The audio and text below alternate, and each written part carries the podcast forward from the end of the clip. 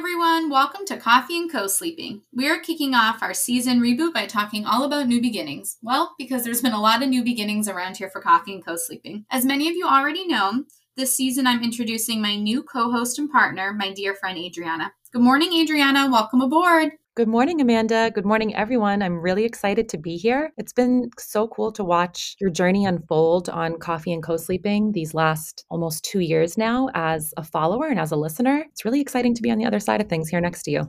I know, and I'm really excited for this season. I know we've been working hard the past few weeks, really mapping out the topics we want to cover, the experts that we want to speak to. We want to answer not only our listeners' questions, but ours as well, because we're moms trying to navigate this world that we live in and, you know, raise our children to be the next generation. We're going to talk a lot about mental health, sharing our own journeys and reflection on motherhood, autism, single parenthood, and a lot of other topics. Our goal is to be a part of your village so that when you're listening to us every week, you're just chatting with your friends over a cup of hopefully hot coffee. So I want to kind of give you the virtual floor to introduce yourself and tell our audience a bit about your story and journey. Yeah, so I'm Adriana. I'm the mom to a 15 month old baby boy, my little Aiden. He is the center of my world. I'd love to let you all in on at least a little bit of my story so that you know how my perspective plays into the conversations that Amanda and I are going to be having. I'm on this journey of motherhood as a solo parent.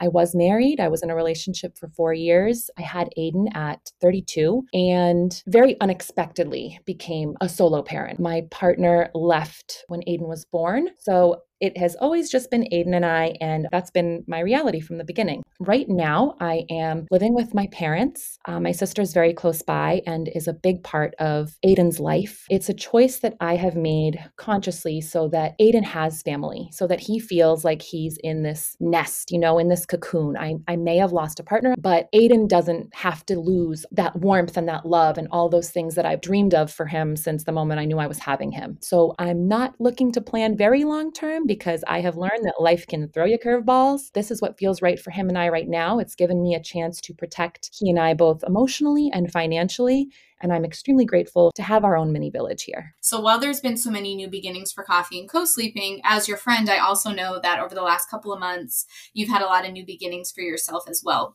Yeah, so I've actually decided after about six months of reflecting that I'm going to be taking this year off of work. More pointedly, I have I, I quit my job. I left my career because it felt extremely important to be as present as I can with Aiden this year. I've really dug deep into this role of mom more than I ever even could have imagined. And I am privileged enough to be here with family to not have all the expenses that I would have had had my partnership not ended and we had a mortgage and all these things. But I was paying eh, essentially my entire paycheck to childcare last year while I was working. And it didn't feel right. I felt like I was missing out on something that I won't get back. Aiden will most likely be my only child. There would have to be like a wild occurrence in my in my journey in the future for that to change.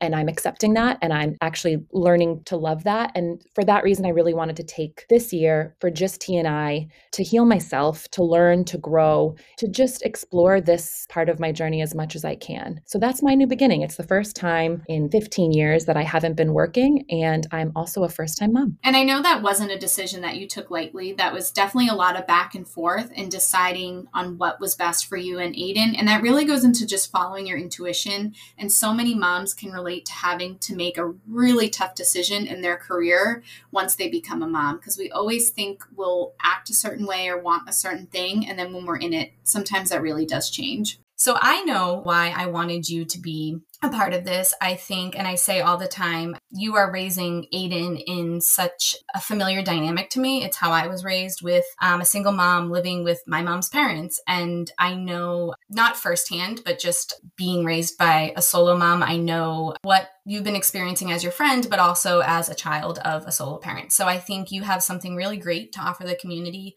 a lot of the times there's a lot of misconceptions about solo parents that, you know, you get every other weekend off or that your life is easier or that this was a decision that, you know, you made or, you know, what have you. In the attachment parenting community, especially, there's not a lot of voices for solo parents. And I I, I, want you to be that voice and you're going to be that voice. And, you know, we have a lot of single moms and dads who follow us and listen, and a lot of them are really excited to hear a different perspective. Of course, that's why I wanted you to be a part of this. But what, when I asked you, what made you, without even really thinking, just jump and say yes, of course? I had Aiden in the very thick of the mm-hmm. pandemic, mm-hmm. October 2020. Mm-hmm.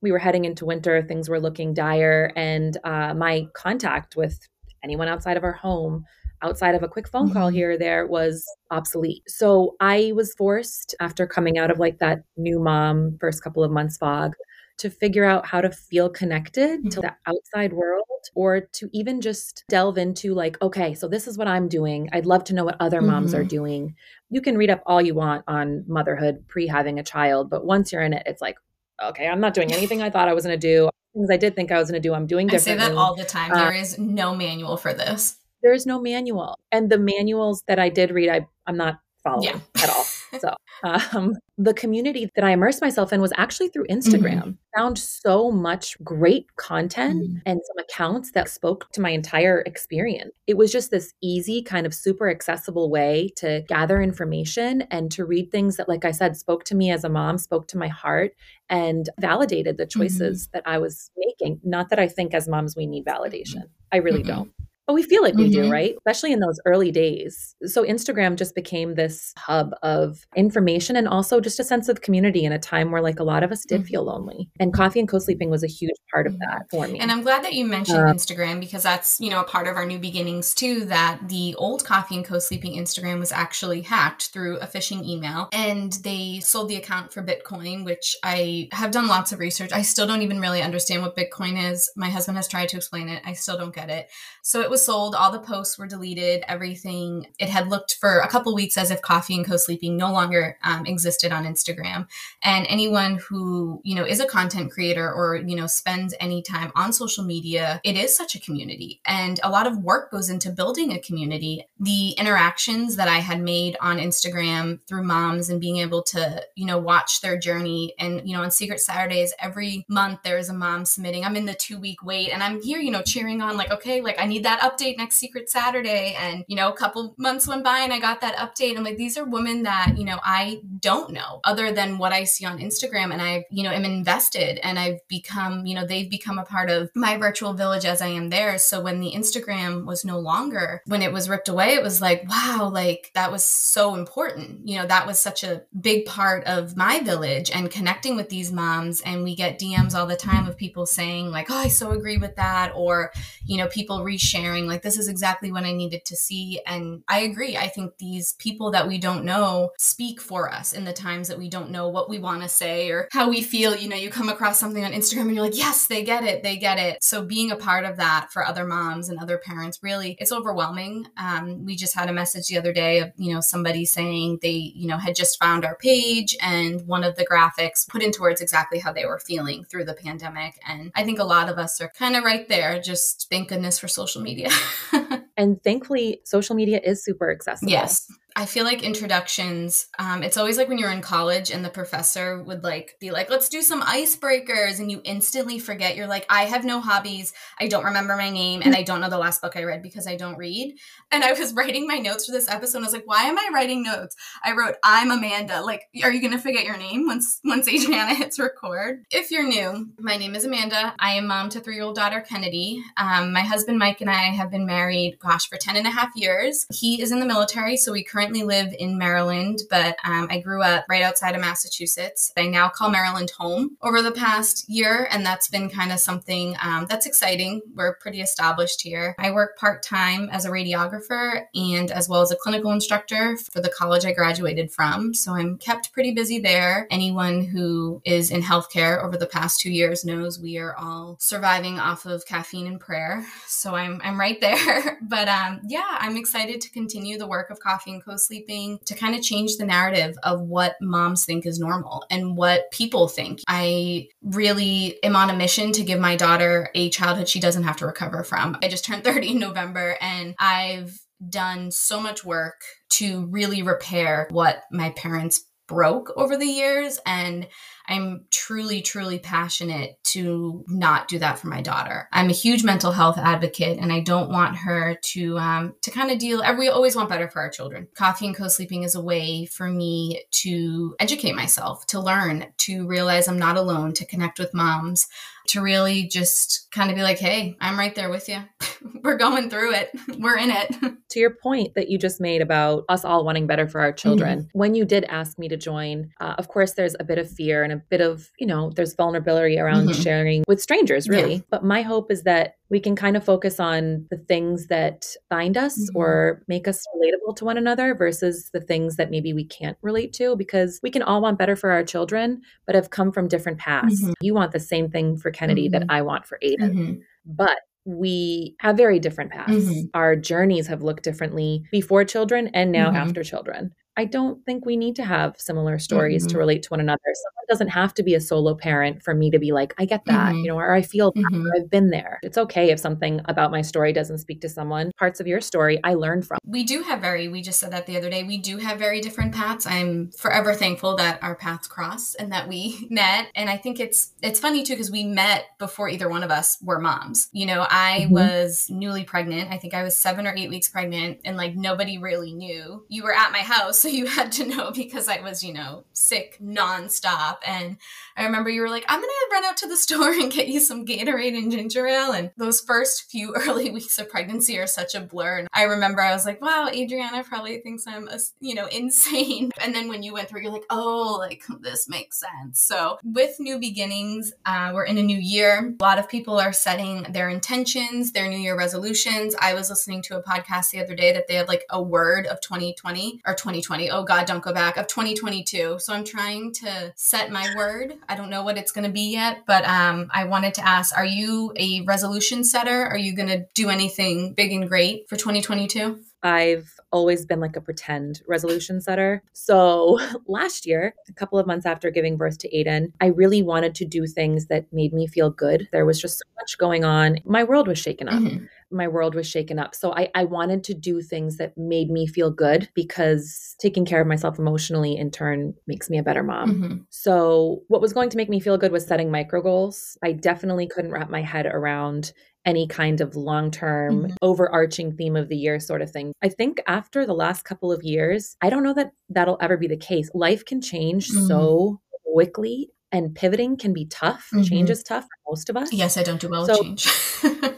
and I think for you too, and I'm not I'm not speaking for you, but I think new moms are in such survival mode. So you were, you know, as a new mom, you were at that that super adrenaline high of being a new mom and then also you know the drastic low of a relationship ending and your you know spouse leaving you and your newborn. So it's kind of like how do you exist in the middle? Like where do you where do you kind of go from there? So i can see why looking forward to you know oh the next year these are my goals. It's like no i'm, I'm just trying to make it to tomorrow. And i think that's something i struggle with. I look so much at like these big unattainable goals and it, i almost set myself up for failure you know you weren't gonna do that like you knew when you wrote that down on your little notepad that you weren't gonna learn german in a month. Like that wasn't going to happen. Why did you set that?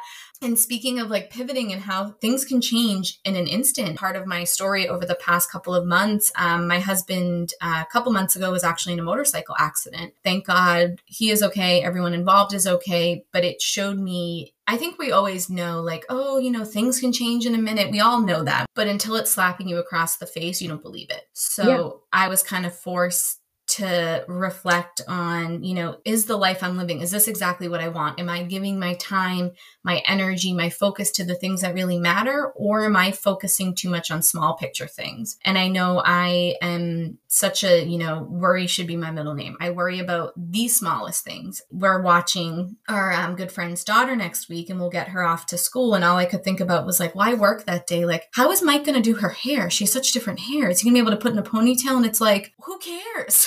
why are we worrying about that? You're a planner though. Yes to a fault. Like it's okay to be a planner, but there is just some things you can't plan for. I will admit when he got a motorcycle, I was like at some point I'm going to get a phone call that he was in an accident and sure enough I did.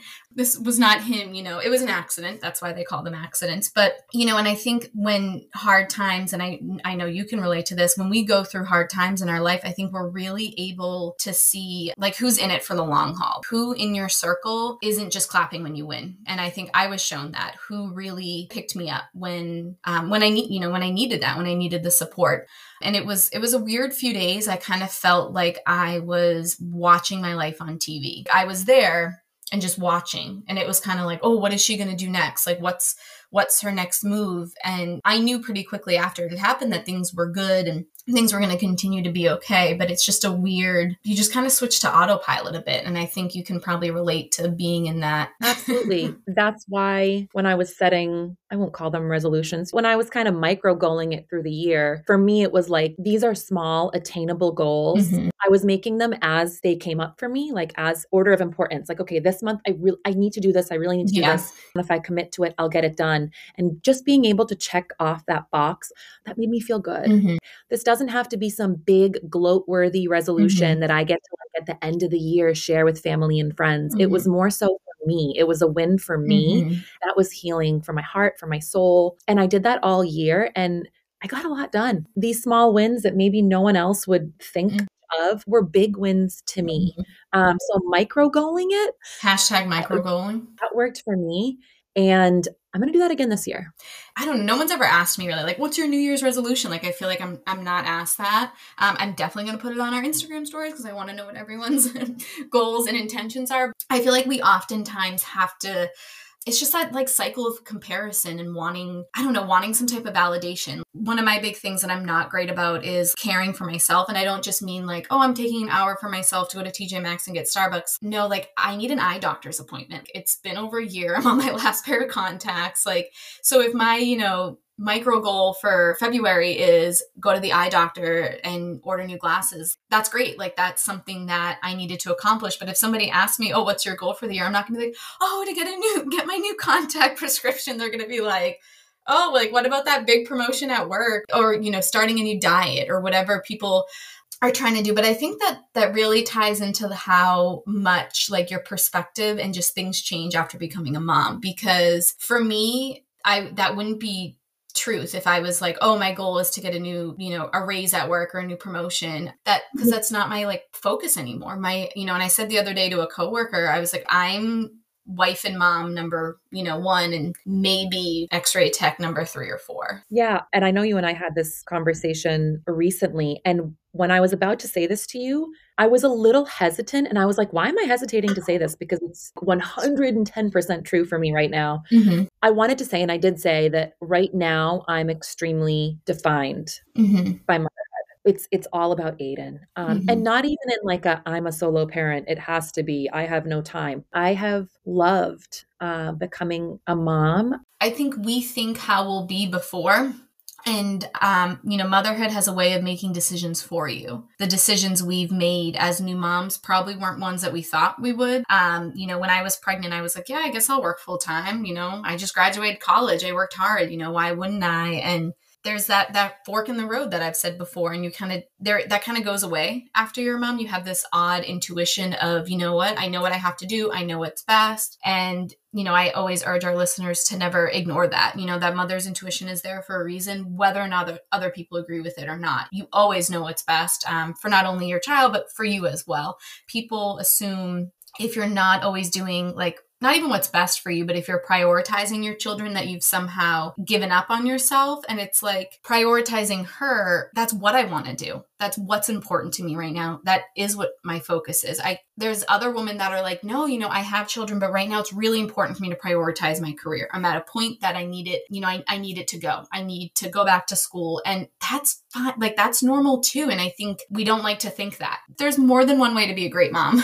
thing about becoming a mother for me in line with what you're saying about intuition. My intuition always there, mm-hmm. pre becoming his mom, um, but I never listened to it.